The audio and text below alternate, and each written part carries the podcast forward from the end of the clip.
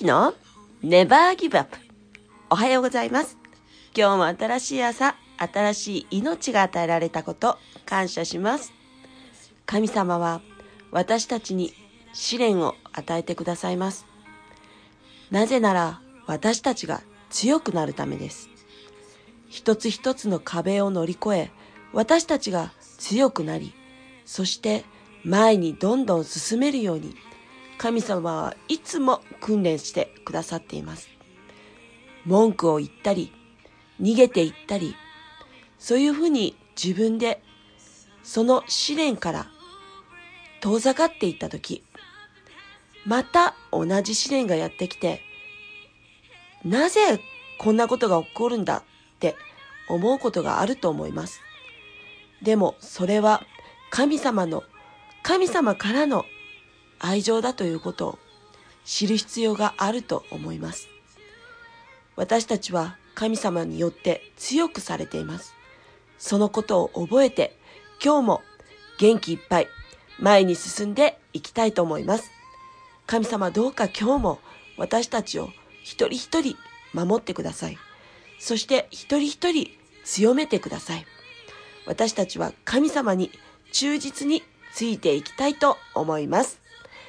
この祈りを愛するジーザスの皆を通して神様の見舞いにお捧げいたします。アーメン改めましておはようございます。今日も元気いっぱいスタートできたこと感謝します。今日は同じ試練からの脱出ということでお話を進めていきたいと思います。皆さんは試練が来た時にまたこの試練かっていうような同じ試練を何度も何度も繰り返し経験したことはないでしょうか私はどうしても脱出できないそんな試練を経験していました。その試練からやっと脱出できたんじゃないかなって思うようなことがありました。そのお話を今日はしたいと思います。私は仕事に関してある程度慣れてきた頃にいつもいつも試練にぶつかるということがありました。それはもう本当に自分ではわからないんですけれども人間関係にのごたごたに巻き込まれてしまうっていうのがあったんですね。その人間関係で悩み、そしてストレスを抱えてイライラしたり文句を言ったり、そういったことをしてしまう自分になっていました。ある程度我慢をして忍耐をして、そして神様に祈ってどうしたらいいのか、そのことを考え、ずっとやり続けて進んできました。しかし、また同じ繰り返しっていうことがたくさんあったんです。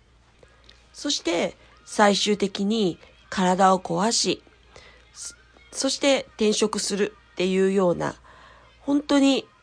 こうもう最終的にすごく自分が苦しむ結果で新しい場所に行くっていうのがすごく多かったんですね。そして今回、いろんな、こう中で、やはり、この人間のごたごたな人間関係に少し巻き込まれてしまって、悩んでいました。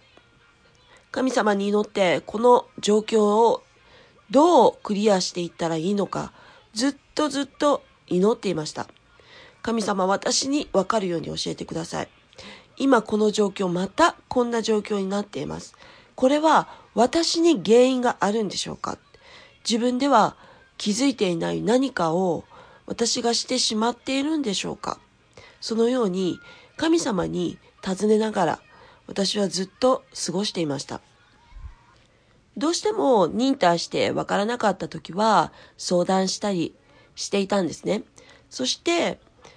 もういいんちゃうかなっていうような答えが出た時に新しい仕事を探したりそんな風にしてきました。しかし今回はなぜか踏ん切りがつかなかったんですね。迷っている自分がいました。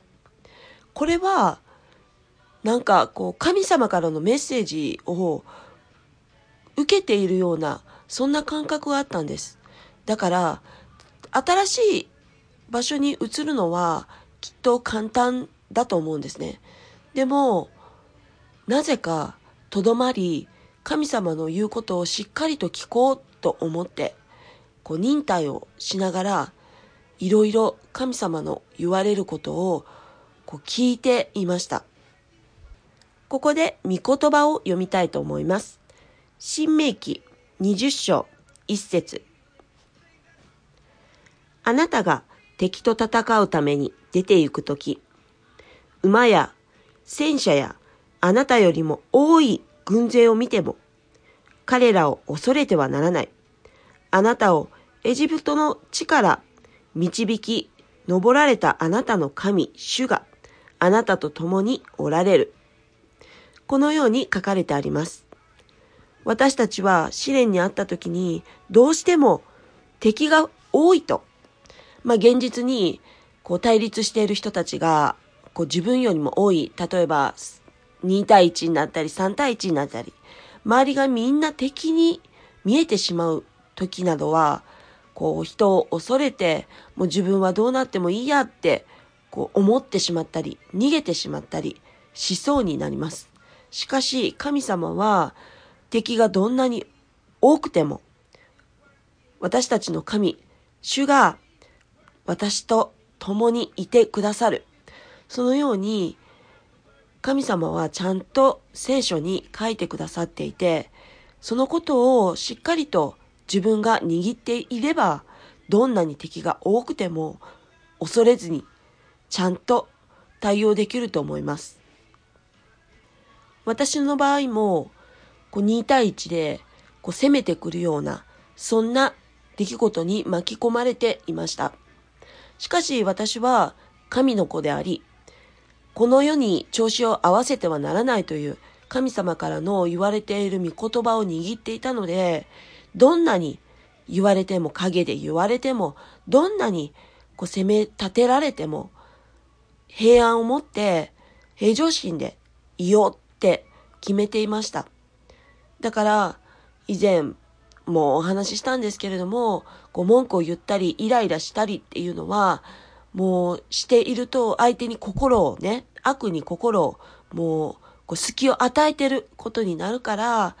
もう平常心で明るく、元気に挨拶もして、何を言われても平常心を保とうって思って過ごしていました。それでも耐えられないような仕打ちを受けてしまった時は、もう本当に心がこう傷んでしまっていたんですよね。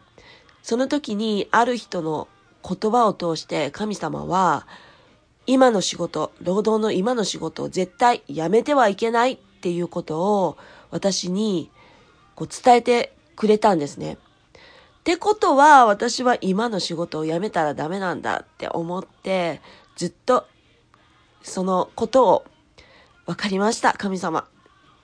こう何か意味があるからここにいますっていうふうに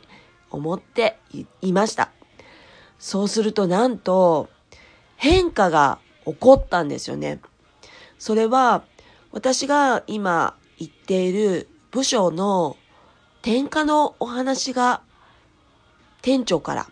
いただいて、それが決まったんですね。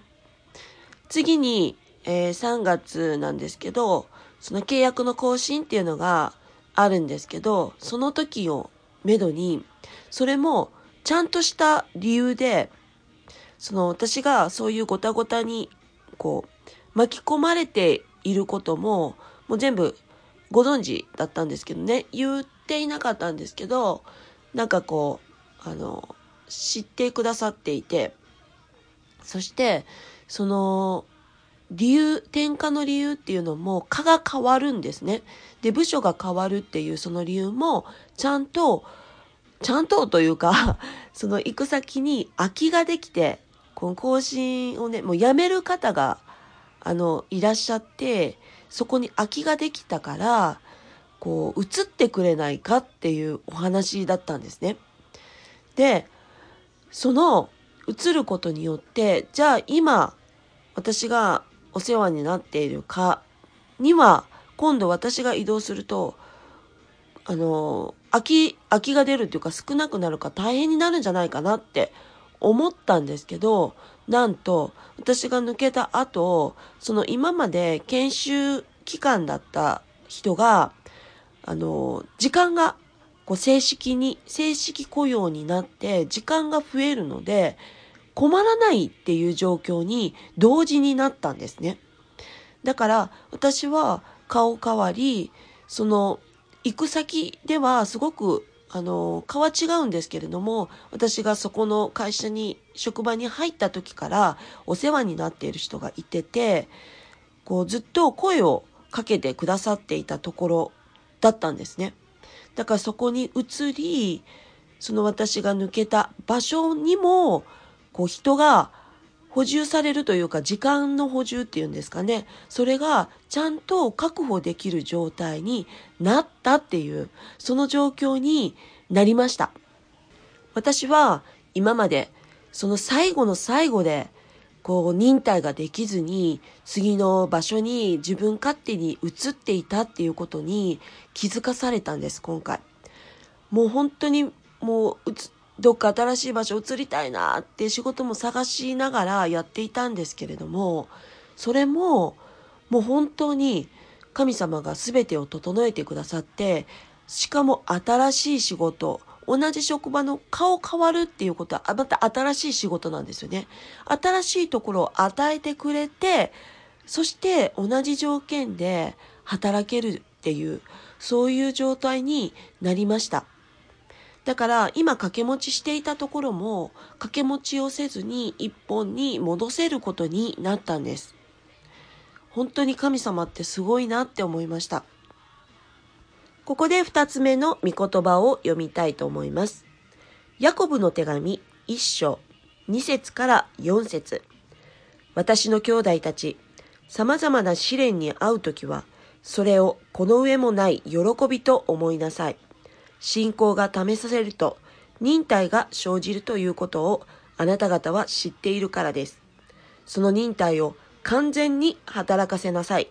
そうすればあなた方は何一つ欠けたところのない成長を遂げた完全なものとなります。アーメン。このように書かれてあります。最後まで忍耐したものは本当にその壁を乗り越えてちゃんと神様が用意してくださっている祝福を手に入れるということに、こう、つながります。私は今回、なぜ今まで同じ繰り返しだったのかって言ったら、忍耐ができずに、その、こう、最後の最後で自分の意思を通してしまって変わっていたっていうこと。そしてそこにあったのは、変わるために真実を伝えずに、こう、やめる理由を探していたってことなんですね。